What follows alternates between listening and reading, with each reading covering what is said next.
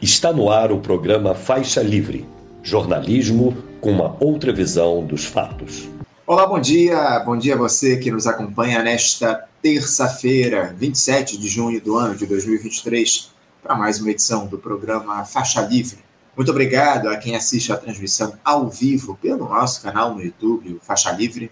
Agradeço demais também a você que assiste ao programa gravado a qualquer hora do dia ou da noite e a quem nos ouve pelo podcast Programa Faixa Livre, nos mais diferentes agregadores. Faixa Livre é uma produção da jornalista Cláudia de Abreu, auxiliada por Érica Vieira e pela jornalista Ana Gouveia. E o Tribunal Superior Eleitoral retoma hoje o julgamento do ex-presidente Jair Bolsonaro. O julgamento esse aí pode caçar os direitos políticos do ex-capitão e torná-lo inelegível por oito anos, como a gente já falou aqui ao longo da última semana no Faixa Livre. A principal expectativa diz respeito à celeridade dessa sessão aí, e principalmente a possibilidade de algum ministro pedir vistas do processo, algo que postergaria essa decisão até o mês de setembro. E digo isso porque a condenação do Bolsonaro por abuso de poder político, naquela reunião com embaixadores no Palácio do Planalto no ano passado, questionando o processo eleitoral brasileiro, essa aí já está definida pelo que é tratado, pelo que é conversado lá entre os magistrados da corte. Nós vamos tratar dessas questões aqui no programa de hoje relativas à política em papo, com o professor titular do Departamento de Economia e Relações Internacionais e presidente do Instituto de Estudos Latino-Americanos da Universidade Federal de Santa Catarina, o IELA, professor Nildo Ouriques, comentarista histórico nosso aqui do Faixa Livre, ele que vai falar também sobre a saída da corrente de que ele liderava lá, que ele lidera, na verdade, que estava no PSOL, a Revolução Brasileira do partido. Um importante papo com o Nildo já já, aqui no programa. Na última semana, o B N D E S e a Petrobras fecharam um acordo de cooperação técnica com o banco financiando projetos em transição energética, pesquisa, desenvolvimento científico e reindustrialização na maior empresa do nosso país. É, sem dúvidas, é um movimento importante no processo de desenvolvimento nacional e, para abordar esse tema, aqui conosco estará, daqui a pouquinho no programa, o economista e presidente da Associação dos Funcionários do B N D E S, a F B N D E S, Arthur Kocher. Hoje é dia de tratarmos também daquela tentativa de insurreição do grupo de mercenários Wagner contra o governo russo no último sábado, que acabou sendo revertida após uma intermediação do presidente bielorrusso, Alexander Lukashenko, em um episódio ainda com muitas explicações a serem dadas. Teria sido aquela uma ação espontânea liderada pelo empresário Yevgeny Prigozhin, líder aí do grupo e até então amigo do Vladimir Putin? O professor de História Contemporânea na Universidade Federal Fluminense, a U F, Bernardo Kocher, vai nos, vai, vai nos ajudar a entender o que é que foi aquele processo. Daqui a pouquinho, o Bernardo Kocher estará aqui conosco no programa. Vamos encerrar a edição de hoje naquele acompanhamento semanal que temos feito da greve dos profissionais de educação do Estado do Rio de Janeiro. Na semana passada, a Justiça considerou a greve irregular e estabeleceu uma multa caso os sindicatos aqui, caso o sindicato aqui do Rio mantivesse o movimento paredista. A grande questão é que o C E P resolveu manter aí a greve que foi iniciada no último, há pouco mais de um mês, né, no dia dezessete do mês de maio, enfim. E estará aqui conosco para dar detalhes de como é que anda esse movimento, a reação do sindicato para essa ação do Judiciário, classificando a paralisação dos trabalhos como ilegal. Os próximos passos também do movimento será a membro da Coordenação Geral do Sindicato Estadual dos Profissionais de Educação do Estado do Rio de Janeiro, o C E P R J, e da direção da Confederação Nacional dos Trabalhadores em Educação, a Duda Quiroga. Tivemos aí mais uma edição com temas candentes, entrevistas quentes aqui no Faixa Livre desta terça-feira. Já temos do outro lado da tela, com muita alegria, o professor titular do Departamento de Economia e Relações Internacionais e presidente do Instituto de Estudos Latino-Americanos, o IELA, da Universidade Federal de Santa Catarina, professor Nildo Ouriques. Professor Nildo Ouriques, bom dia. Meu estimado Anderson, ouvintes do Faixa, imenso prazer estar aqui. Bom dia prazer a todos. A todos. Prazer é nosso, Nildo, contar aqui com a tua participação mais uma vez no nosso Faixa Livre. Nosso público aqui estava ansioso, aguardando a tua chegada para esse papo aqui com a gente no programa, Nildo. Muito obrigado por acessar aqui a nossa transmissão para fazer esse diálogo com a gente no Faixa Livre. Tudo bem por aí no, na, em Santa Catarina, Nildo? Tudo tranquilo, no meio desse inverno que se insinuava rigoroso. Ontem nós tivemos um, um dia pleno de verão. Hoje está um pouco mais ameno, mas o, o, a semana promete finalmente chegar o inverno, né? Para a gente ter um contraste. O contraste é bom, né, Anderson? É, é sempre importante o contraste, né, amigo? Em todas as áreas o contraste é fundamental. Inclusive aqui no nosso programa a gente preza muito por esse contraste, por esse diálogo com todas as vertentes da esquerda aqui no nosso programa. A gente agradece muito a tua participação, Nildo. E eu queria começar pelo seguinte, Nildo, a gente vai se aproximando aí da marca dos seis meses desse terceiro mandato do presidente Lula, em um momento em que as coisas parecem aí começam a se assentar. Por mais que ainda haja dificuldades de articulação política, o, o petista aí está se entendendo com Arthur Lira, né, lá, o presidente da, da Câmara dos Deputados, naquela inevitável estratégia do toma lá da cá, em uma gestão de ampla aliança que escolheu os acordos de gabinete para governar, né, o Nildo, aderindo a essa institucionalidade burguesa nos marcos de um presidencialismo de coalizão cada vez mais rebaixado. Nildo, se não há surpresas aí em relação ao caráter dessa coalizão que comanda o país, como é que você avalia aí o resultado que esse governo Lula tem produzido com quase cento e oitenta dias no comando da República no que diz respeito à recuperação do país, das condições de vida da população? Bem, Anderson, é... nós estamos diante de um governo conservador. É, eu, eu afirmei isso, inclusive, aqui no Faixa Livre, já em janeiro, dia dezesseis de janeiro, se, não, se a memória não me falha. Mas, olha, isso é um governo de corte conservador. Não é só um governo da frente ampla, é um governo conservador. Conservador no que sentido? Primeiro que dá consequência à política econômica da coesão burguesa, que teve uh, o seu ponto alto com o Paulo Guedes e o proto-fascista Bolsonaro. A política econômica é exatamente a mesma. O petista e o sujeito de consciência ingênua, ele julga que, olha, o teto de gastos do petismo é um pouco menos ruim do que o do Paulo Guedes. É a mesma coisa, a mesma economia política que atende, em especial, à expansão do latifúndio, lucros comerciais extraordinários, lucros industriais também muito importantes, e lucros financeiros para os bancos e para todas as frações da burguesia, assaltando o Estado através de uma gigantesca administração da dívida pública garantida pela austeridade sobre o povo. Quer dizer, não teremos um programa educacional à altura de um país que está afundado na dependência e no subdesenvolvimento, não teremos a recuperação do sistema de saúde, não teremos um plano habitacional. O Lula mesmo confessa que durante todo o seu governo, talvez ele faça dois milhões de casas para um déficit habitacional, que é de oito, ou seja, na medida, isso sem falar que os dois milhões eles vão perder casas, né, porque a renda da terra cresce e o desemprego e os salários baixos comandam a vida de milhões de trabalhadores. Não há nenhuma discussão sobre reforma trabalhista para atender aos interesses dos trabalhadores, e a administração é, política é desastrosa, ela é... Como você mesmo afirma, Anderson, esse toma lá da cá vergonhoso, essa corrupção generalizada entre o governo e o parlamento. Essa corrupção que o povo rejeita desde dois mil e treze, que o povo rejeitou é, em dois mil e dezoito, votando no proto-fascista, mesmo não, não querendo. Milhões de trabalhadores têm um nojo, um asco justificado do atual sistema político. É verdadeiramente inaceitável. E, inclusive, a execução das emendas, eu tive uma informação ontem, que metade das emendas parlamentares, que é esse jogo de corrupção aberta com, os, com o parlamento, elas são executadas no Ministério da Saúde. E o que, que é o Covil dos Ladrões? Que é precisamente a cabeça da ministra Anísio, que o petista ingênuo considera como alguém técnica. Isso não existe no mundo da política. Não existe no mundo da política. Vai se o, o, o, o parlamento...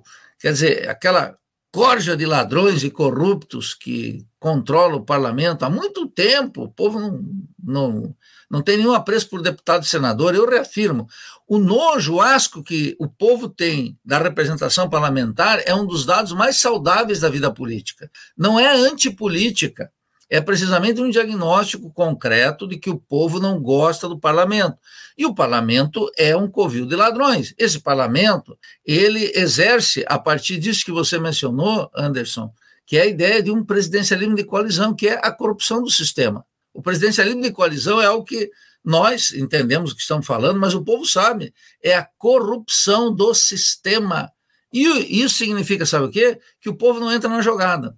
Então, o, o, o Lula já disse que não adianta colocar cem, duzentas mil pessoas lá em Brasília, que os deputados só assistem à presença do, do povo à noite no, no jornal da televisão. Ou seja, o Lula está dizendo, não vou convocar o povo. Se não vai convocar o povo, vai precisamente continuar nessas negociatas absurdas, é, inaceitáveis do ponto de vista político, do ponto de vista moral, com a mais deslavada corrupção. Então não há mudança, um governo conservador que administra para a classe dominante, em nome da classe dominante, e tenta praticar, finalmente, Anderson, uma caridade com o povo, uma caridade de extração religiosa, quer dizer, para o povo um pouquinho de Bolsa Família, um pouquinho de habitação, um pouquinho de escola, um pouquinho de saúde, enquanto a classe dominante passa bem sem tocar no domínio da propriedade e do poder.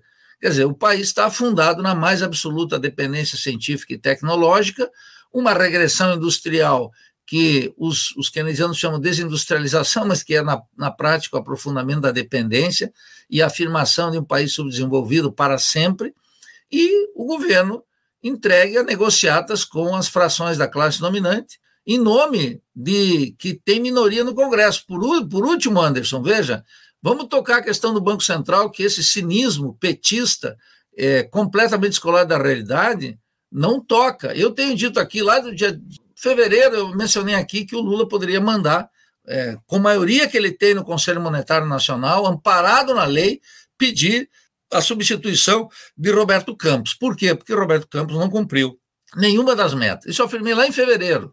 Reafirmei em março. Agora, essa semana, o senador Lindenberg, aí do Rio de Janeiro, senador não, deputado, deputado Lindenberg, e uma outra deputada do P S B, se não estou equivocado, na sexta-feira, solicitaram ao Conselho Monetário Nacional que ele se manifeste.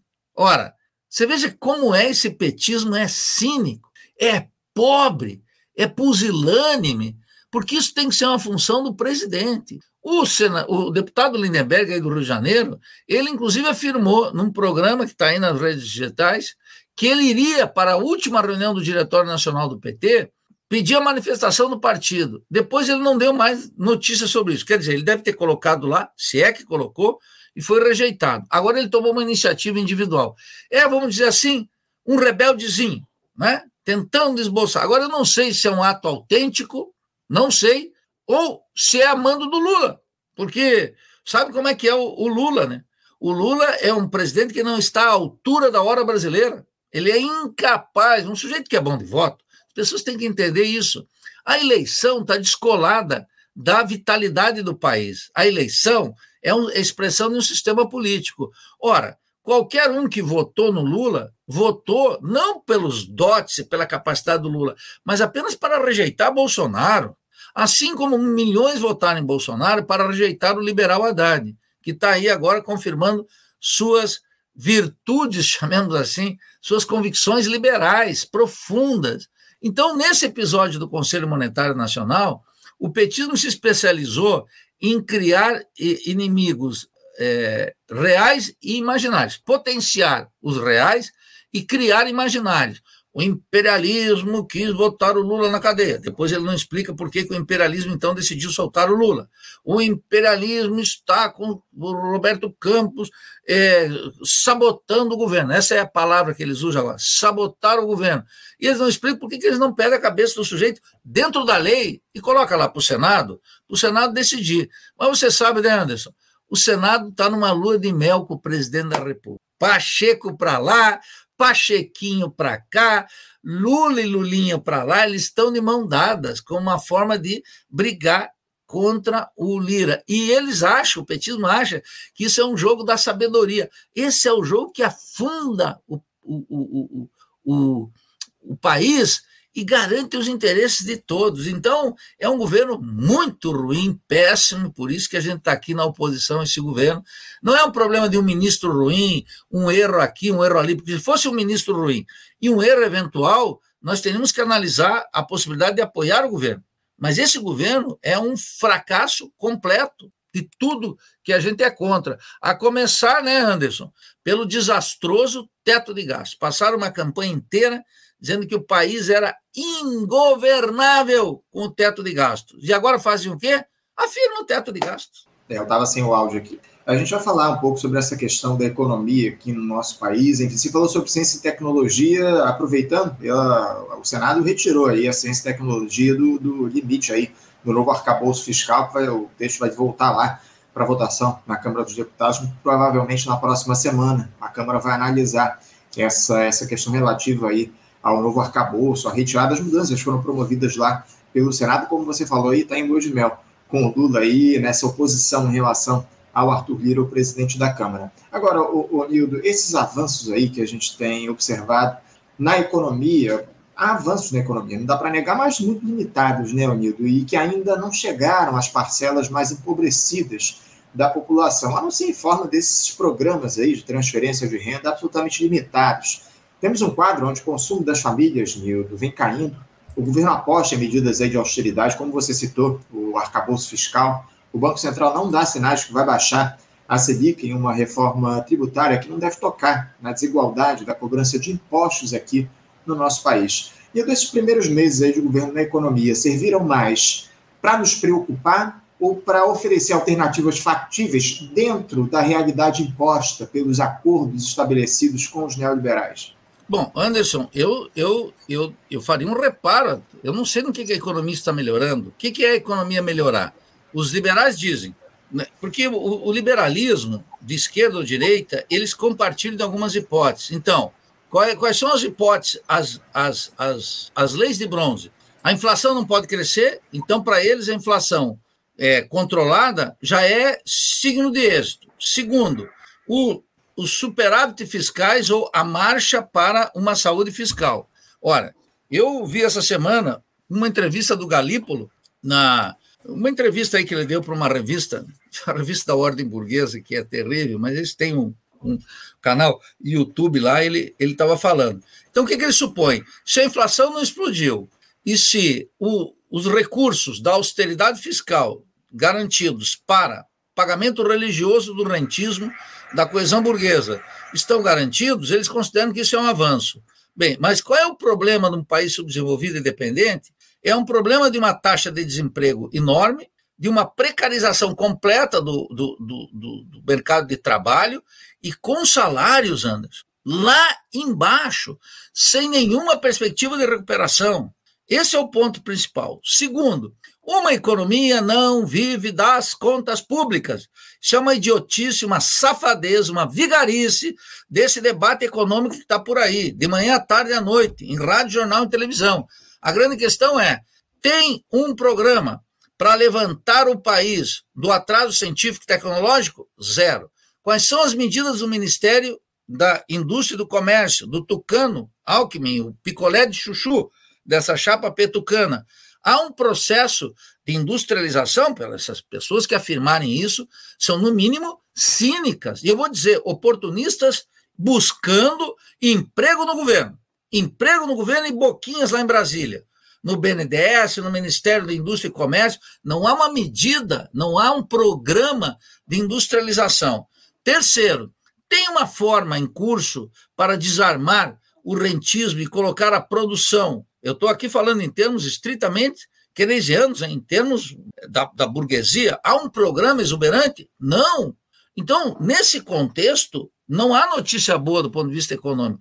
Há continuidade absoluta do programa econômico da coesão burguesa que vem lá de noventa e quatro. Ampliação do latifúndio e força para o capital comercial, nenhuma estruturação em cima da indústria, a indústria é aquela que vai competir com os Estados Unidos e com a China. Não me venham aqui com conversinha.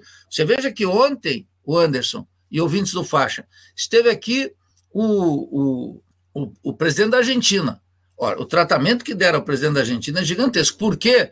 Bom, porque o Brasil exportou para a Argentina vinte e quatro bilhões de dólares e importou algo aí em torno de doze, treze. Quer dizer, tem um superávit comercial gigantesco que coloca o tapete vermelho para o Álvares, né? para, para, o, para o, o, o Fernandes. Eles, eles colocam aí. Por quê? Porque é o, o dinheiro da burguesia. Agora, há um programa em curso no Brasil? Não há programa nenhum. Então, eu vejo com, com muita... Nem com preocupação, eu vejo com preocupação no sentido que a dependência se aprofunda como virtude. E aí vem talvez a coisa pior, Anderson. a, a chamada esquerda liberal, ela dizia que era preciso eleger Lula para derrotar o fascismo, ou o neofascismo, seja lá o que for isso, para tomar um fôlego e retomar. Mas agora ela não critica o governo, ela continua aderindo ao governo como se fosse um governo desenvolvimentista, como se fosse, sei lá, um governo do Geisel, né, que está na ditadura, ou um governo do Juscelino Kubitschek, ou um governo, é, sei lá, do, na, na nossa história teremos que recorrer a esse, a esse período, né? Mas não há uma medida, não há um programa, há uma administração da crise apostando, e eu vou revelar aqui só entre nós, Ana, o que, hum. que o petismo quer? O petismo, quando ele não é consciência ingênua, ele é oportunismo. Ele, P C do B, P S B, P D T, todos os partidos que estão aí apoiando o governo, eles pensam que o governo vai recuperar a popularidade com os chamados programas sociais e com essas medidas que são band-aid para quem tem um câncer.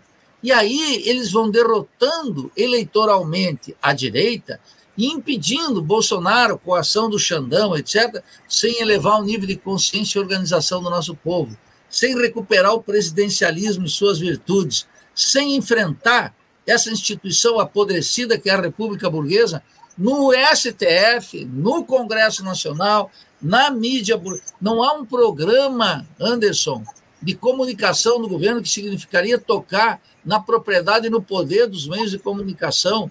A medida do governo é tão medíocre que é simplesmente chamar o Marcos Uchoa para uma entrevista entre dois amiguinhos nas terças-feiras de manhã. Ora, não há um programa para fomentar rádios comunitárias, canais independentes, tocar no poder, regulamentação drástica da mídia, não essa conversinha fiada que está aí. Quer dizer, navegamos mal e preparando a próxima crise, preparando a impotência do governo na próxima crise. Mas eu já sei qual é o epílogo, Anderson. O epílogo depois, quando o governo for pressionado, é chamar todos nós para a defesa da democracia contra o fascismo. Essa é uma, uma, uma partitura que eu já denuncio e, contra, e, e, e em defesa da qual eu não participo.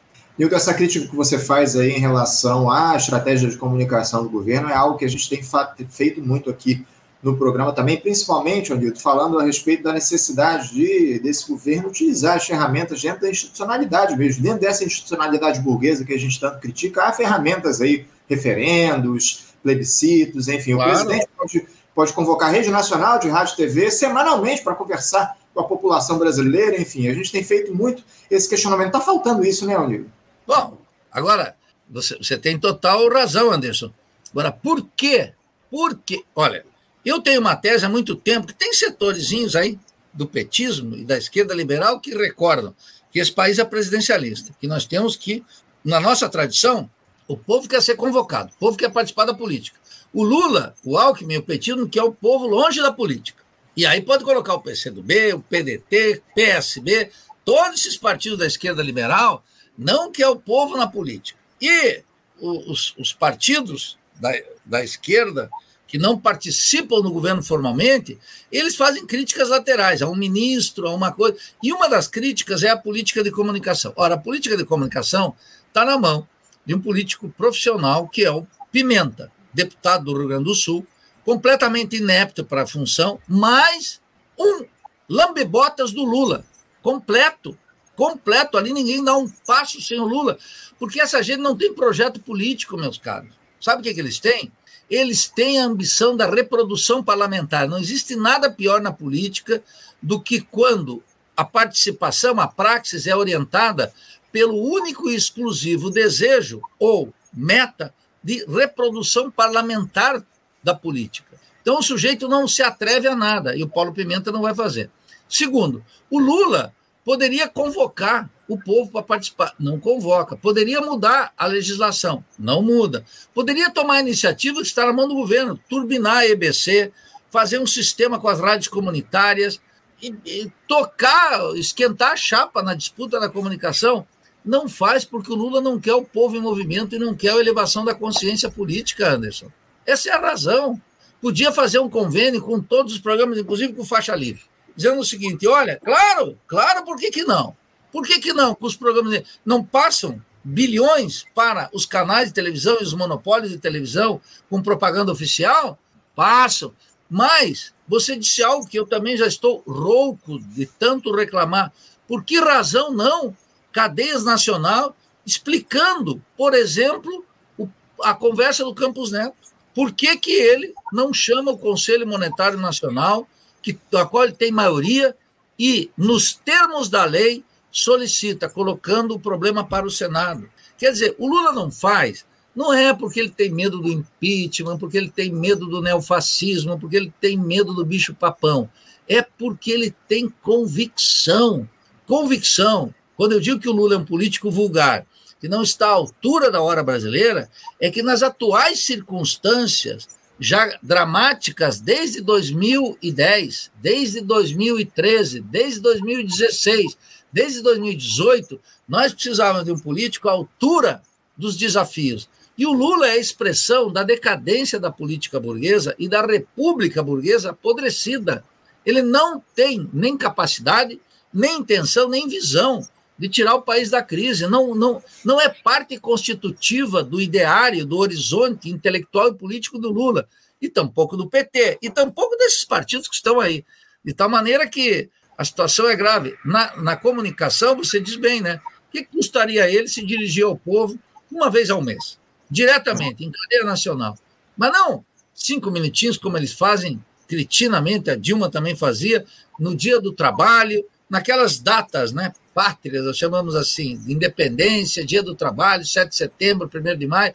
Não, politizar o povo. Não quer, não quer por falta de convicção absoluta, eles estão confortáveis na situação atual. Nildo, eu queria também tratar aqui nesse nosso papo de hoje, que vai ser um pouquinho mais curto, daqui a pouquinho a gente tem uma próxima entrevista, mas eu também queria que você falasse um pouco sobre essa saída da, do movimento, da organização política aí que você lidera, a Revolução Brasileira, do PSOL. Em uma carta aí vocês oficializaram a desfiliação nesse último final de semana. Eu queria que você falasse aí sobre os motivos que levaram a essa decisão, quais os rumos da Revolução Brasileira a partir de agora?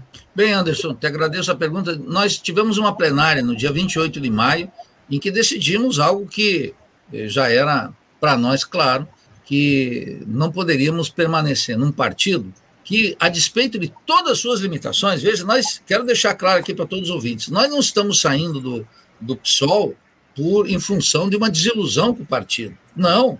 Quem acompanha a nossa posição sabe, a nossa página lá, revolução brasileira ponto org, todas as reuniões do Diretório Nacional, nos três anos em que eu participei do Diretório Nacional, eu expunha, através de documentos, uma conjuntura política contra a maioria.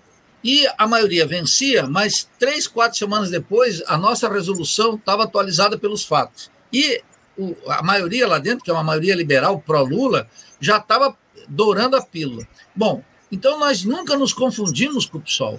O PSOL, na verdade, fracassou há muito tempo como uma alternativa a um fracasso histórico profundo que é do Partido dos Trabalhadores. E que fracasso é esse?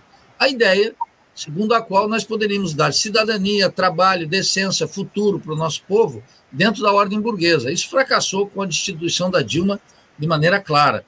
E o petismo vem com esse epílogo desgastado, mofado, repetitivo de Lula, na qual o oportunismo dentro do PSOL, como figuras como Boulos, etcétera, só pensam na eleição e, portanto, aderiram ao Lula. O partido cometeu coisas absurdas, né? É, até do ponto de vista de um partido dócil. Primeiro, compor a base do governo no Congresso.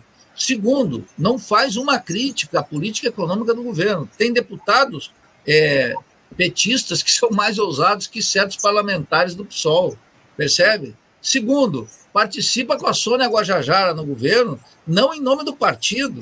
Olha, a Sônia Guajajara é uma íntima da, da, da, da, da embaixadora ou embaixatriz dos Estados Unidos aqui no Brasil, dos Estados Unidos. É uma vergonha. Então, é um partido que é o, definitivamente agora, por convicção parlamentar e também por oportunismo parlamentar, é um puxadinho do P T. E nós É, julgamos definitivamente que um partido que não se propõe ser uma vanguarda política, que não é incompatível com ser um partido de massas, que é um partido que deveria ser não só um espírito crítico do petismo decadente, mas se constituindo uma alternativa que vai amargar derrotas eleitorais, mas vai acumular historicamente como uma alternativa que, que o Brasil precisa. E um, e um partido, sobretudo, que renuncia à crítica ao núcleo racional do governo e entrega o monopólio da crítica para a direita e fortalece aqueles que nós vamos nos debater eleitoralmente nas próximas eleições municipais ou para a presidência da República. E a Revolução Brasileira, que nunca se confundiu, afirmou claramente que o PSOL nunca deixou de ser uma plataforma eleitoral. O partido renunciou conscientemente a, a, a um espaço político que há no Brasil da exigência de um partido socialista que expresse um radicalismo político. É representante das causas, está dominado pelo identitarismo, em larga medida não é um dado novo, mas que as ambições eleitorais tornaram o cretinismo parlamentar uma regra no partido, renunciando à função de crítica. E, e sobretudo, Anderson, a, a, a necessidade de permanecer dez minutos em solidão. Um partido que não tem um compromisso com o povo, claramente, que não é um puxadinho do P T e que não silencia sobre os crimes, o, o, as alianças e, sobretudo, a prática de um governo atravessado por esse toma lá, toma lá da cá do Congresso, é um partido que nasceu para ser apenas um coadjuvante. E nós não estamos disposto, dispostos a seguir nessa direção. A Revolução Brasileira é, sai... do partido com a mesma consciência que entrou. Mas agora, é, o fundamental, Anderson, é que milhares e milhares estão observando a cena. Como a gente dizia, o P T já era um fracasso no governo, mas precisa que as milhões percebam isso. Nós, com uma atitude política, com uma linha programática, com uma praxis revolucionária, estamos dizendo, não participamos desse, dessa, dessa podridão do regime parlamentar burguês, e cedo ou tarde cobrará um preço, não só o PSOL, a todos os partidos que cinicamente apoiam esse governo. Uhum.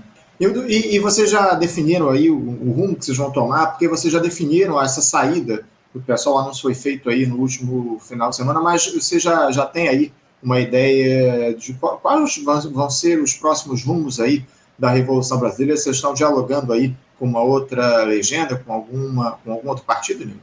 Bom, a tua pergunta é muito oportuna, Anderson, como sempre, é, no seguinte sentido. Veja, nós é, consideramos que se a República Burguesa está apodrecida em crise, o sistema eleitoral também. Então, a nossa, o avanço da Revolução Brasileira não passa pela, pelo ingresso em um desses partidos. Verifica a nossa posição. Como é que nós vamos entrar? Sair do, P, sair do, do PSOL para entrar no P T? Sair do PSOL para entrar no P D T? Sair do PSOL para entrar num desses partidos da ordem? Não. O, o dilema da Revolução Brasileira é o dilema daquele eleitor sozinho, daquele militante abandonado no sindicato, daquela pessoa que está em completo desgosto com o que está vendo, com os intelectuais honestos que ainda sobram, com o militante de base angustiado, que é, não tem sentido participar de um partido se ele não cumpre um papel dentro da ordem, contra a ordem burguesa. Não é se opor à privatização, não é se favorável à reforma agrária, não. Contra a ordem burguesa. Não é uma política de resistência. Nós vamos nos constituir, como sempre fizemos até hoje, numa vanguarda política, num núcleo da vanguarda política. Uhum. Nós não estamos aqui achando que nós somos o embrião do Partido Revolucionário, mas nós temos clareza da função construtiva, absolutamente indispensável política, de seguir afirmando e tomando o pulso da Revolução Brasileira. Hoje, certamente com poucos. Amanhã, quem dirá que não estaremos acompanhados de milhões? Essa é a grande questão. Nós hum. não nos iludimos, Anderson, com a ideia de que a eleição de um parlamentar constitui uma conquista, que a política de resistência é o máximo que podemos fazer, que nós temos que ficar nessa aba apodrecida do petismo, como se nós tivéssemos, se o petismo fosse o horizonte político do povo brasileiro. Não é, hoje é parte do problema antes de ser parte de solução. E, portanto, nós vamos continuar construindo nos sindicatos, nas associações de moradores, no movimento estudantil, na crítica social, no meio intelectual, o programa da Revolução Brasileira, e nos constituindo como uma tendência sem representação parlamentar. O, o, o P C B ou a U P não se torna uma opção nesse momento, Nildo, para a Revolução? Olha, tem um, a tua pergunta também é de novo atinada, Anderson, porque veja o seguinte, No caso do P S T U, vamos incluir o P S T U, o P S T U não tem uma abertura para a discussão sobre a questão nacional e sobre a função do nacionalismo revolucionário. Vem de uma tradição que eu tenho um grande apreço, que é a tradição trotskista, mas é incapaz de dar um passo adiante nisso. O P S T U incorporou, por exemplo, na linguagem, na prática, o identitarismo, mas é incapaz de incorporar a questão nacional.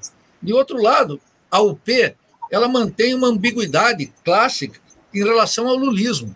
Ela não tem uma ruptura com o lulismo, uma ruptura radical com o lulismo. E o P C B continua cada vez mais adepto do identitarismo como uma força constitutiva lá dentro e ainda apegado aos, aos dogmas, vamos chamar assim, de Nelson Werneck Sodré, nas resoluções do Partido Comunista Brasileiro, a, partir, a, a despeito de toda a sua trajetória e dos momentos que ele esteve diante de decisões históricas, ele continua apegado à ideia de uma aliança de classe. Pode ver as resoluções, tem silêncio sobre a burguesia industrial, tem ilusões sobre o desenvolvimento capitalista no Brasil. E os três no seu conjunto, a U P aí inclusive, incluída, não tem a, a percepção de que o capitalismo no Brasil não é tributário do desenvolvimentismo.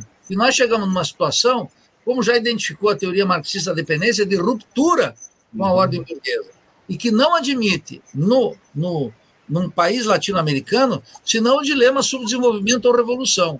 Nenhum desses partidos avançou nessa direção. Nós continuamos, em alguns casos, com boas relações com alguns comunistas, com alguns membros da U P, com alguns membros do, da, do P S T U, mas eu não vejo nesses partidos a possibilidade de uma discussão fecunda sobre a Revolução Brasileira. Suas resoluções nacionais, sua prática política, seus órgãos de atuação não indicam nada nessa direção. Nildo Ouriques, eu quero agradecer demais a tua presença aqui, quero desejar sorte a vocês da Revolução Brasileira, nesse novo passo que vocês dão na história desse movimento político, enfim, muito importante esse movimento que vocês fazem de saída do pessoal, e a gente continua aqui, mantendo esse diálogo conosco no, no Faixa Livre, com você aqui no programa, uma alegria sempre te receber aqui no Faixa Livre, muito obrigado, Nildo, boa sorte para vocês, tudo de bom para o pessoal da Revolução Brasileira, e a gente volta a conversar em breve, tá bom? Anderson, um grande abraço, força, vida longa ao Faixa Livre, um prazer estar aqui e um, uma boa semana para todos os que nos escutam. Obrigado, Nildo, um abraço para você, até a próxima. Conversamos aqui com o professor Nildo Ouriques, Nildo Ouriques que é professor da Universidade Federal de Santa Catarina e naquela instituição presidente do Instituto de Estudos Latino-Americanos, o I E L A, e comentarista histórico aqui do nosso programa, falando sobre uma série de temas relativos à Revolução Brasileira, enfim, à política do nosso país. Você, ouvinte do Faixa Livre, pode ajudar a mantê-lo no ar. Faça sua contribuição diretamente na conta do Banco Itaú, agência seis um cinco sete, conta corrente nove nove três seis zero dígito oito. Esta conta encontra-se em nome do Sindicato dos Professores do Município do Rio de Janeiro e Região, o SimproRio, uma das nossas entidades patrocinadoras, mas seus recursos são destinados exclusivamente para o financiamento do nosso programa. Você pode fazer sua doação de qualquer valor, utilizando também a nossa chave Pix, que é ouvinte arroba programa faixa livre ponto com ponto br. Sua contribuição é fundamental para a manutenção desta trincheira progressista no ar.